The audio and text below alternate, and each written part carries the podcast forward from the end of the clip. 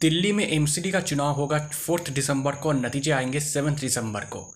दिल्ली के म्यूनिसिपलिटी पोलों को लेकर लंबे समय से यह चल रहा था कि कब चुनाव होगा। इससे पहले एमसीडी तीन भागों में बटा हुआ था, लेकिन मोदी सरकार ने इसको एक डिपार्टमेंट में मर्ज कर दिया है। तो अब एमसीडी का जो टोटल वार्ड्स है टू फिफ्टी वार्ड्स तो पिछले पंद्रह साल से एमसीडी में रूल कर रहा है Bharatiya Janata party. Definitely anti incumbency है, कुछ गुस्सा भी है, कुछ नाराज़गी है लोगों का। तो आम आदमी पार्टी को लगता है इस बार बढ़िया चांस है एमसीडी चुनाव जीतने का। कांग्रेस भी जो दिल्ली में अभी वीक हो चुका है, फिर भी अपने तरीके से कोशिश कर रहा है। बीजेपी बोल रहा है कि हम फिर से एमसीडी जीतेंगे, लेकिन राह इतना आसान भी नहीं है, क्योंकि बहुत सारे मुश्किल है बीजेपी के सामने। तो मुझे लगता है कि टक्कर कड़ी होगी, किस तरह से कैंडिडेट्स डिक्लेयर होता है, किस तरह से कैंपेनिंग होता है, वो देखना पड़ेगा।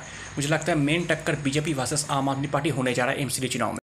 दोस्तों, मेरा नाम प्रियोव्रत गांगुली है।